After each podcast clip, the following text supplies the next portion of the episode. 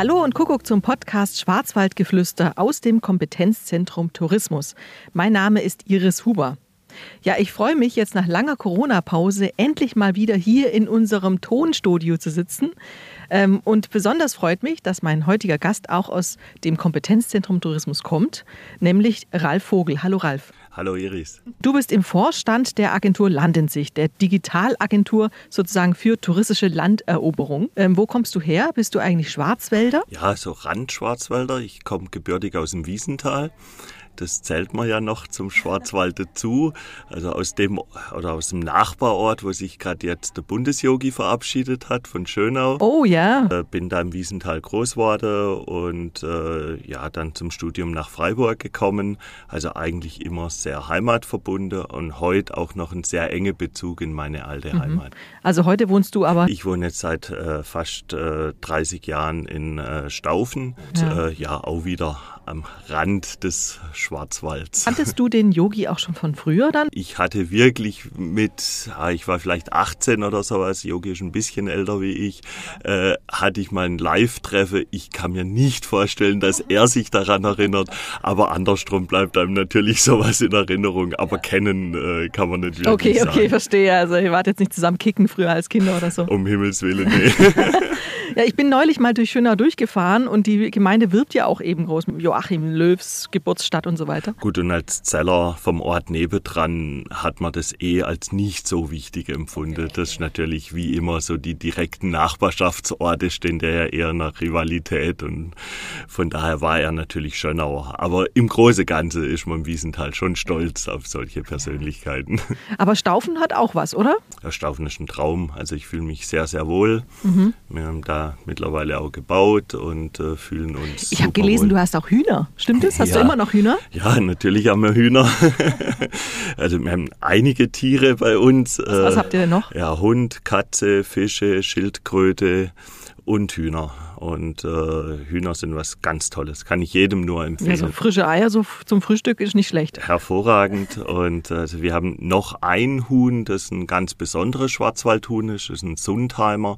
Die sind meines Wissens auch ein bisschen so vom Aussterben bedroht. Mhm. Und das sind ganz lustige Hühner. Also wenn sich jemand mit dem Aha. Gedanke äh, hegt, hier Hühner zuzulegen, soll er sich unbedingt die Sundheimer Hühner anschauen. Also, äh, liebe Podcast-Hörer, mal googeln, was es überhaupt ist und dann äh, sonst bei Ralf direkt nachfragen. Ne? Gerne. Vielleicht müssen wir erstmal für unsere Hörer dich vorstellen. Ralf. Ich habe äh, vor 25 Jahren oder 26 Jahren äh, Land in Sicht gegründet, damals aus dem Studium raus kann man sich natürlich vorstellen, wenn das äh, so lange äh, einem Leben begleitet, hat es natürlich schon einen ganz besonderen Bezug. Ähm, angefangen habe ich ursprünglich aus dem Grafikdesign raus und hat sich natürlich durch die Digitalisierung und Technik jetzt komplett in eine andere Richtung entwickelt. Und mit unserer Datenbank Mein Tubits natürlich ein, ja, ich glaube schon ein Stück weit ein, ein Baby von mir, äh, von uns allen bei Land in Sicht, digitale Reiseführer, der dir aktuell sagen kann, wo was wie passiert, äh, dir Tipps geben kann. Abgesehen von unserem Podcast natürlich. Wir kommen mit meinem Tubis natürlich nicht an deinen Podcast ran. ähm, da sind wir viel zu statisch und, und viel zu wenig emotional. Jetzt muss ich gerade mal da einhaken, weil viele Hörer sich jetzt doch fragen, was macht eigentlich die Agentur Land in Sicht? Ja, also inzwischen haben wir uns auf die touristische Datenbank Mein Tubitz spezialisiert. Das heißt, äh, es ist ein Produkt, das hilft, die äh, Infrastrukturdaten aus dem Tourismus zusammenzuführen und entsprechend äh, alle Daten so aufzubereiten, dass der Gast hier äh, einen aktuellen Überblick hat und sich an die Hand genommen fühlt, äh, so dass das Expertenwissen, das ja vor Ort sehr, sehr stark da ist, ich denke, das erlebst du auch immer wieder, wenn du draußen vor Ort bist, den Weg in die Digitalisierung findet und so eine Art Touristinformation in digitaler Form, wobei mir natürlich nicht die Menschen vor Ort, die da einen tollen Job machen, äh, in irgendeiner Form ablösen. Das ist eine berechtigte Frage, weil die, vielleicht fragt sich das die ein oder andere Gemeinde, braucht es eigentlich noch eine Touristinfo? Also ich bin mir sicher, dass wir das menschliche Miteinander nicht digital ersetzen können.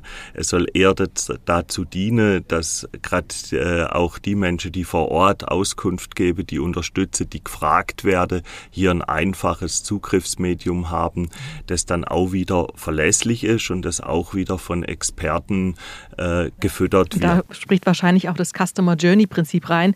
Klar, der Gast, der in Hamburg äh, der sich informieren will über den Schwarzwald, wo geht er hin? Der geht ins Internet, logisch.